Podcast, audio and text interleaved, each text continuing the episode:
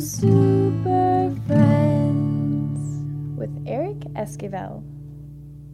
Look up in the sky, it's Super Friends, and today I'm joined by Julia Fung. I'm really excited about today's episode. We're going to talk about the Max Fleischer cartoons. And uh, Julia's here because you're a big fan of the 40s era Superman, right? I am. Thank you for having me on your show. Totally. So yeah. So uh, full disclosure, a guest bailed a minute ago, and Julia flew in to save the day. She's a big fan of the Fleischer era stuff, which I'm really excited about.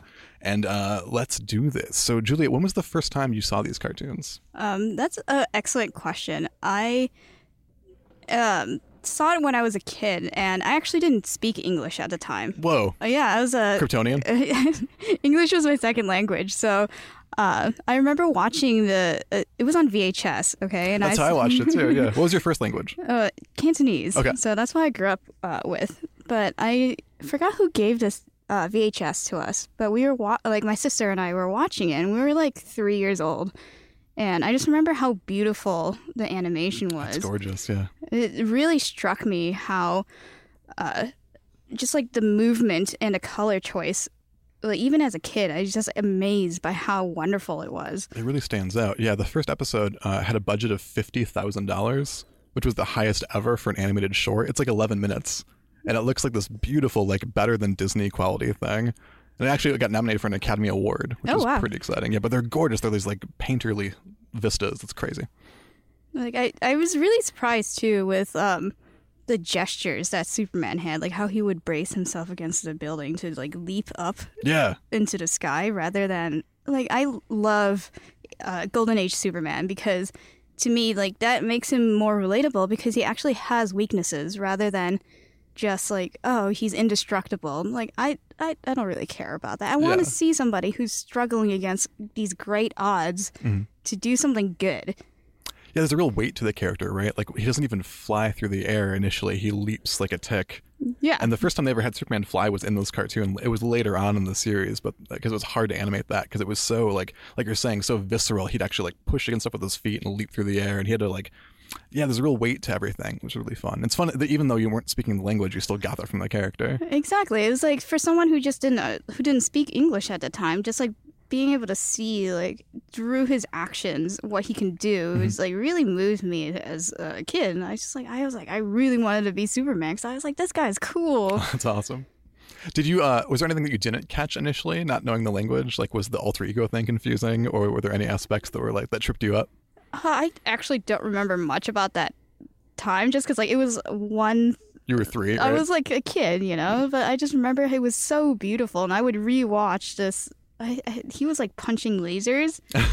uh, that's like that's the part that I remember the most. Yeah, yeah, totally. The impossible stuff. How about Lois Lane? You and I were talking about the character of Lois earlier, and like in those cartoons, what what were your feelings on Lois? Uh, I just remember thinking, why does she always get herself into trouble, and why does she always need to be saved? Like, as I'm older now, I understand like she was just this reporter that was chasing down a story, but it just really frustrated me as a woman. Like, get yourself out of this. Like, come on, you got yourself into it. Try to get yourself out of it. sure, sure. What do you think about the idea that Lois was just willing to die for the truth? Like, I think Lois got saved by Superman a lot, but she never seemed to rely on it. Am I correct in that? That like she's sort of always just willing to get shot or get in trouble, and always willing to die to get the story. And like Superman saving her wasn't something she planned on; it just happened. Yeah, that's uh, that's one of the things that like even though I was kind of frustrated at her for for getting herself into trouble, hmm. I I also appreciate that she did try her hardest to to pursue something that she w- was interested in. And in most of the stories, like she's the one who drove the action. Like Clark would follow her lead. Like she would go chase after stories. She would spot corruption and follow bad guys. And Superman wasn't a self-motivated character. He was always like following Lois's lead. And for the for the 40s, that's pretty impressive, right? Yeah, it was a, a, a like now that I'm older and I'm able to revisit some of the stuff that I grew up with, it made more sense to me mm-hmm. now. Yeah, I'm yeah. like, all right, all right. Like she is trying to get herself out of trouble, but like as a person who didn't speak English before, I was like, why is she doing Sure, this? sure. I guess the creators used to get death threats too. The idea of having Lois like unmarried and traveling with Clark Kent and like her wearing pants at the office, how dare she, and her having a job at all. It was like kind of a big deal to have a woman in all of those roles, and it was, actually it was very controversial. So that's that's pretty interesting. Yeah, it's, I think I think as um, for the era that it was in, like Mm-hmm. it was really far out there. So it reminds me of uh, some of the other, um, like noirs that I watch. Oh, sure. Yeah, it's like these like fast speaking, uh, truth seeking woman Yeah. who's like fighting for her right to be in a, a room full of men. Yeah. And I that like now that I'm older, I kind of appreciate that a little bit more, just because uh, something that I had to deal with too. Sure, sure. And and you work in comics. Uh, you're right now an employee at Meltdown Comics. You've also worked as an editor before, and you're an Yeah. artist. Yes, uh, I used to work at a manga company as a uh, editor and a project manager. So Very cool. being in a room full of guys that just didn't really appreciate what you were saying, like I ran businesses uh, since I was a kid. Yeah. Like my older sister and I, um, we actually helped our mom build her business from the ground up, her Oh, wow. jewelry business. So we just uh, we're used to just slinging it with like people with multi-million dollars, you know. yeah. And we were just like little kids, but it's just like growing up with that really taught us how to be tough women, like like matriarchs. Mhm. And so like seeing somebody that like would get herself into trouble, like all right, come on, get yourself out of it. Sure, sure. You'd have rather had her have powers herself, or her like do some of the fisticuffs, and yeah. yeah, and then, uh, and so something that I uh read recently about women who worked in the White House Mhm. and uh, like I think it was like for Obama, um, they would confirm what they would say by repeating uh, what another woman had said, just to like give it more weight. And So like why- they'd wait for someone else. I'm, I'm interrupting you as you're talking about women getting interrupted. I'm sorry. So explain that again. It was women signal boosting each other, right? Like you Yeah. would confirm what someone else said. Yeah, it's just so like it would make it more real for the people in the room, especially for men, because it was just really. We're used to being ignored a lot, right? Sure. So it's like a lot of apologizing, and Sure. it's something that we have to break out of. So speaking with somebody else kind of reaffirms that opinion Hmm. of um, of like what what you were trying to say. Sure, sure. That's really useful. And is there, or were there times as an editor that you got to employ um, sort of pro- progressive thinking to help like boost stories like that? Or Uh, how did that come into play in your in your life as a comic editor? it really kind of like it really taught me how to like not give in That's great. Very, very Lois. Lane of you. yeah like don't give in Awesome, awesome. And as forward thinking as the, these cartoons were with like gender stuff, uh, they were really regressive racially. And did, did you watch all of them when you were like a kid, or just have a few tapes? It you, was just a few uh from what i recall Do you remember the episode called Japoteurs? Did you see that one? no but just hearing the title just Oh my like god, it's a blight on the Superman history for sure. Whenever, because we were right like in the thick of World War II, and uh, so there were really horrible caricatures of, of Asian people in the shows. There's an episode called Japoteurs. There's one where like, yeah, where there's like a sabotage. It's, he's a he's like an American dude, and he has a poster of the Statue of Liberty. And at one point, he presses a button, and it turns the Japanese flag, and it plays like da da da da da da. It's, Oh, it's like horrible. so yeah, uh, these cartoons like it's it's fun to watch them now and revisit and see what they got right and what they got wrong. Uh, pretty intense. But you didn't you didn't encounter those when you were a kid or didn't remember them. um well i you know growing up like asian it's just you get so used to it sometimes Yeah. you just don't even notice until somebody brings it up like oh right that was a thing um but my one of my graphic forms teacher in college um mort castle he gave me this book about like the history of uh just like comics Mhm. and uh one of them was uh, golden age superman Yeah. or just like golden age era Mhm. uh, like the birth of all these comics and reading that book really enlightened me on uh, the how comics themselves were made, Mhm. uh, considering it was like World War and Mhm. it was sort of like a propaganda thing for uh, people and kids. Yeah, absolutely. So um, I'm really into uh, aviation. So Cool. like just like all the different planes too. Um, They would paint characters on the sides, right? I remember seeing like Miss Fury being like painted on a plane, like Yeah. comic book characters. Like it's almost as a totem. Like put these characters that represent strength on your vehicle to make you stronger. That's Yeah. very like that's very shamanistic and very Grant Morrison-y. I like that and a it, lot. and it like shows uh, your allies like who you are too so it was like really interesting i understand why like because of the era that it was in Mm-hmm. why it was created that way like this superhuman guy that can uh, f- fight down like planes if he Yeah, wanted yeah. to, Mhm. or uh, catch a falling airplane, which was like really appealing to somebody that was like stuck in this war, like this great war. Yeah, absolutely. It's weird now because all those old cartoons from the Fleischer era, he never really fought supervillains. Like he would he would fight uh, like one-off crooks and robbers and mad scientists, but no no recurring characters. And a lot of it was war stuff, like we are talking about. He actually went to Japan and sabotaged Japanese U-boats and stuff. It was crazy. We don't have Superman fighting any of our modern day enemies. Like Superman doesn't fight ISIS. He doesn't fight Al Qaeda. Like that. Do you think that that's good or bad? Um, that's a that's a tough question to answer because I feel like uh, because we kind of see wor- like since we didn't ourselves did not grow up in that era, we Mhm. kind of see it with like rose-colored glasses. It's a very like we did not experience. So um, Yeah. I feel like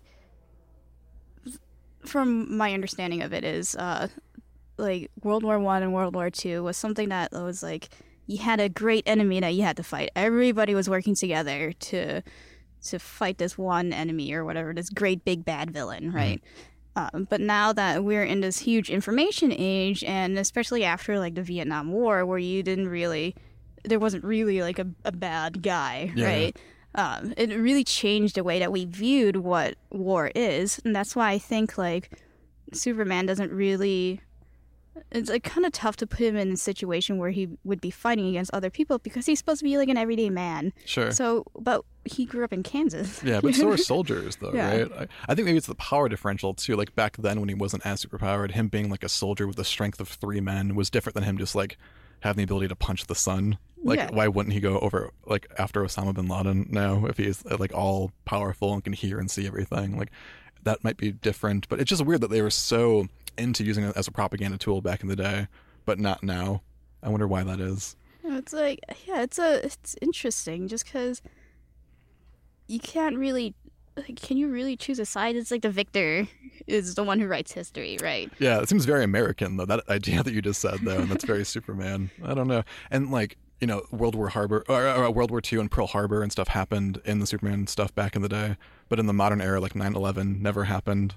You know, like that never affected the DC universe. It happened in Marvel, but never in DC. And like George W. Bush was never president in DC. It was Lex Luthor at that time. So it's funny how these old cartoons are very much real world, and the newer stuff is kind of further away.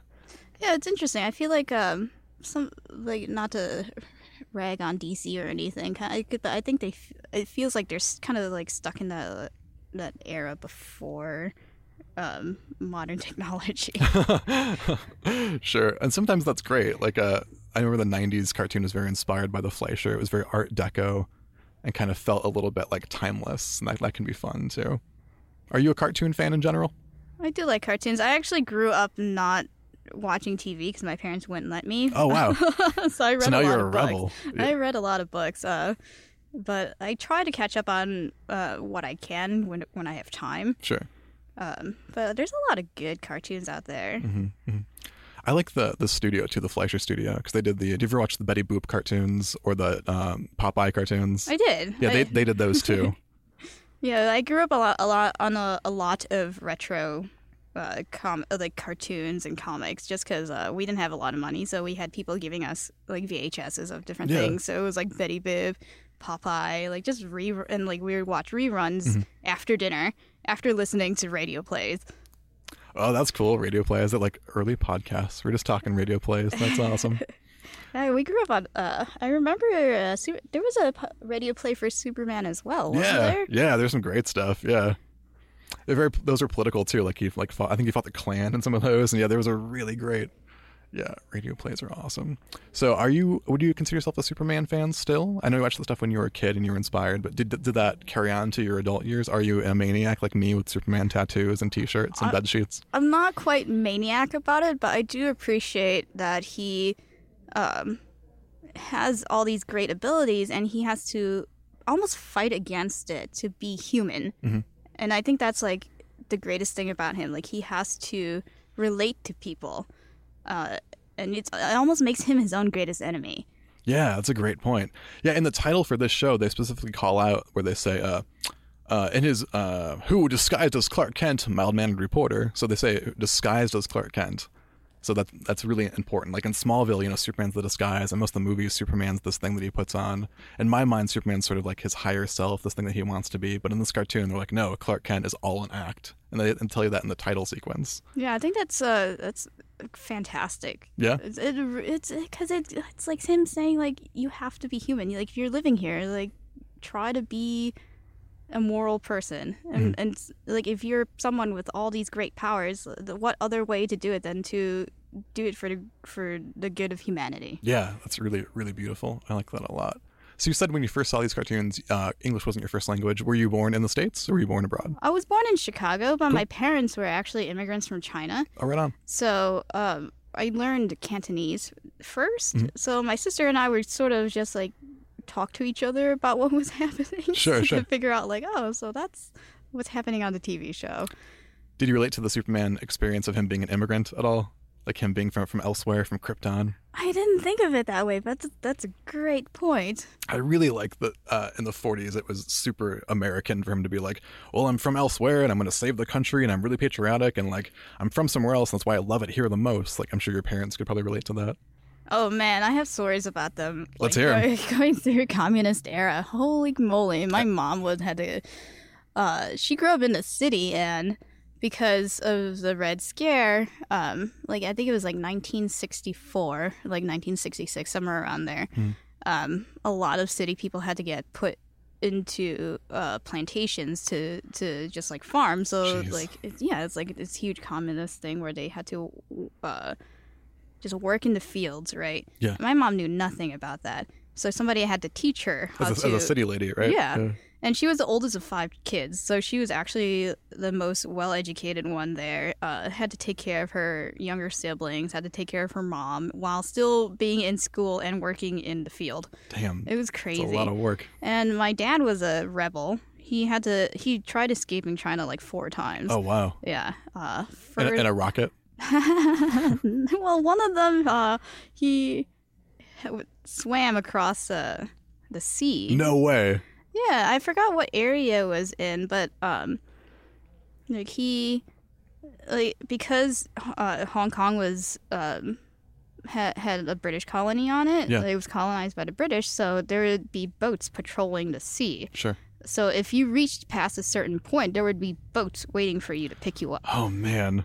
and uh, I remember this one instance. My my family was driving home from work, and uh, my dad saw these people, um, like looking for a hotel, and they they didn't speak any English. So he went out of his way to show them where a hotel was. Yeah. And like tell them what the rate was, and like because there was a few hotels that were closed, and he's like, "Oh, there's this one over here." So Nice he guy. like we so we dr- like led them around with the car, like while while they were driving Yeah. um, to show them where this hotel was. And I was like, Dad, after he sh- showed them where the hotel was, I was like, Dad, why are you so nice to these people that you don't even know? And he told me about how, I think it was the second time he tried to escape from China. He was uh, like going over the border, and he wasn't swimming this time, and he got caught. Oh, man. He, so um, he was actually put. Uh, he was tied to a tree in the middle of a village Oh, my God. uh, with his friend that was also escaping with him, and Yeah. they had like coins sewed into their the hem of their shirts, right? Okay. But they were kind of put there as an example to scare people away from escaping from communist China. Oh, my God. Like a human scarecrow. That's terrifying. Yeah, and uh, so they were kept there for 24 hours, Ugh. and um, people weren't allowed to interact with him Okay. or his friend. But there's this one woman, one woman that everybody thought was crazy, the the village nut, right? Yeah. and she walked up to them and she uh, like asked them like oh are you hungry? Are you thirsty?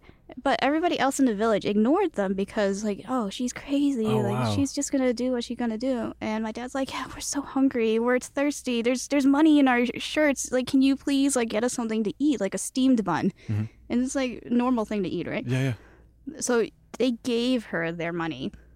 And she like for all they know she could have just left with the money like everything that they had. Yeah, yeah.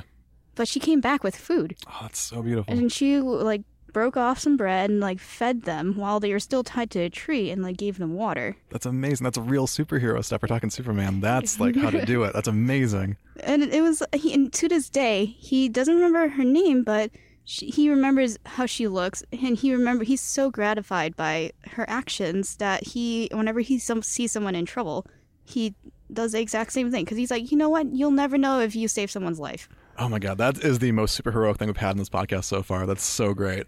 All right, we're gonna break right now so I can go cry about that story, and we'll be back in like whatever. Okay. All right, so we're back after that amazing story. So yeah, how do we top that? That's so good. I love that your your dad's an actual superhero. So that, those were the two stories of him. There were two more times he tried to escape from China. Yeah, but I like I don't think he ever told me about the other times that he. Oh no, there there's fourth time. The fourth time Okay. he tried to escape from China, he swam shark infested water. Oh my god, this is the best podcast of all time. So did he ride a shark? What happened? Did he get shark repellent like Batman? How did he? That would be so epic if he was just like holding on to a fin, like with a harpoon Can in we bring your dad on the podcast? Want to hang out with him. Can he adopt me? This is amazing. he lives in Chicago. You're gonna have to bring him over here.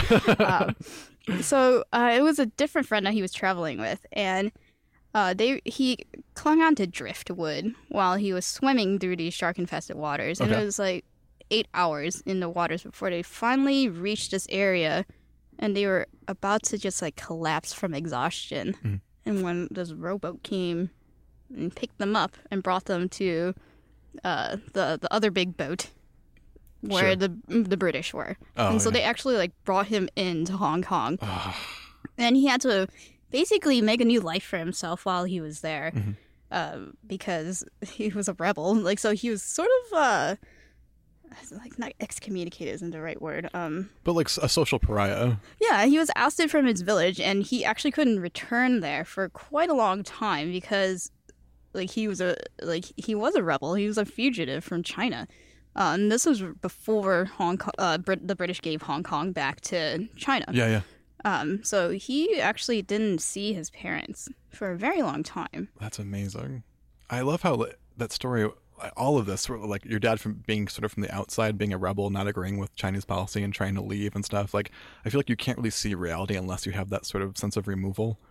And that's what I've always liked with the Superman character to bring it full circle to his Kal El thing of like, if you're from somewhere else, like from Krypton or from China, or like you sort of see reality more clearly because it's not what you've been born into. Yeah, it's it's really interesting because I feel like um, people with different cultures see things a little bit differently because like when you're stuck in just just this one culture, you don't understand like what the other shoes people wear. right? yeah. Um, I feel like just seeing life from a different set of eyes really makes you a little more empathetic Mhm. towards other people's suffering. Uh, and even then, like if you yourself go through something traumatic, if you are able to fight your own inner demons and uh, live through it, Yeah. um, it changes you, you for the better or the worse. Absolutely. And it made your dad a better person. Having gone through all that that trouble and turmoil, like now he's acting heroically towards random people in the street, is helping them out and offering assistance. That's again very Superman. You know, it's uh, it's very super heroic in general. He had like a bad secret origin, and now he's a good dude. That's really really cool. Yeah, so it was it was interesting. Just uh, growing up, like seeing superheroes doing superheroic things, and then hearing real life experiences about my parents, like Yeah, like f- fighting for things that they believe in. yeah. So like it makes you Oh, realize so there's good. like there's heroes in your everyday life. They don't have to be superhuman people. They're, they're just everyday people doing everyday things That's beautiful. and just showing a little empathy towards people who you don't even know. Yeah, yeah. Oh, that's amazing. And I love that it's a it's an immigrant story too. Yes. It makes me really happy. Yeah, oh, it's still Superman. Uh, That's great. Have you ever read uh, the new Superman comics? It's called New Super Dash Man, and he's, he's a Chinese dude in China. What? Yeah, yeah. They just started it. catch up on this. Oh, it's amazing. So yeah, there's uh, you know 'cause China's a huge market for comics now. Obviously, uh, a bunch of awesome people there sharing the same kind of art that we share. So there's a yeah book called New Superman where there's a Chinese Superman and a Chinese Batman and a Chinese Flash, and it's all takes it all takes place in China. It's That's all- awesome. it's really cool. Yeah, you know, our Superman died in, in the States. Uh, like that character died for a minute and some of his energy went off into China and they made a dude out of it. And he's a Chinese dude and he's really cool. I have not read this because I'm also stuck in 40s Batman or in 40s Superman. Uh, Yeah. So I have some catching up to do. How about uh, Red Son? Do you ever read Red Son? It's on my queue of things to read, but I know it takes place like it, Superman's communist in this one, right? We should talk after you've read that because I'm interested from you having an actual like experience or your family's experience with communism, what it's actually like, having like a random dude write about how like awesome it would be to be communist. Yeah, might be that- different for you. Yeah, it'd be really interesting to have a conversation about this. Yeah, and that story, he he's falls not in Kansas, but in a collective farm in Russia, and he's brought up with communist ideals and stuff. And Mark Millar, who wrote it, uh, used to he used to write um, speeches for the Communist Party in Scotland. Oh wow! Yeah, before he got into comics, that was his, his job. Did he get blacklisted like all all, all American communists and? I think it, I, it seems like it's fine. like it seems like it's kind of hip and trendy over there. Like it's uh, yeah yeah. So I want you to read that, and I want you to come back on the show because this was my favorite podcast I've done so Oh, far. thank you. These stories are amazing. Thank you so much for coming. Oh, thank you for having me. Do you have any more Superman or Superman related feelings you want to drop on the audience before we have to depart here? It's like you don't have to be superhuman to do superhuman things. Oh, that's so good. I love this. All right, so where can people find you online if they're looking for more nuggets of wisdom like that? Uh, you can find me on Twitter at uh, Julia Fung one six six. Cool. Can you spell that both names for me? Uh, Julia Fung J U L I A F U N G cool. number one six six. And you should follow her because she's the coolest person alive. Thank you so much for coming today. This ruled. You rule. Thank you for having me on your show and talking about this really great Superman. Heck yeah. And thank you to Meltdown Comics for having us. We appreciate it. This has been another episode of Super Friends with my super friend Julia. I've been Eric Esquivel, your host. And thanks a lot. Thank you. Ooh, super friends with Eric Esquivel.